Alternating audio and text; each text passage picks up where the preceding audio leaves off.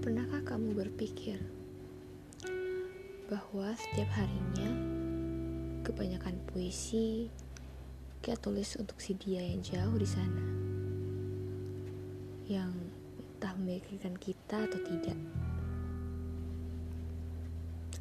atau untuk patah hati terdalam ditinggal kekasih pisah karena berbeda atau masalah berat lainnya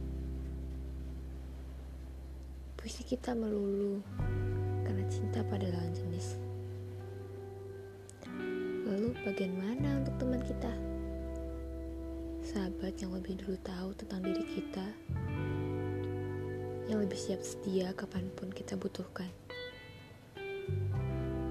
Saat kita punya masalah dengan mereka, kata apa yang bisa kita gambarkan?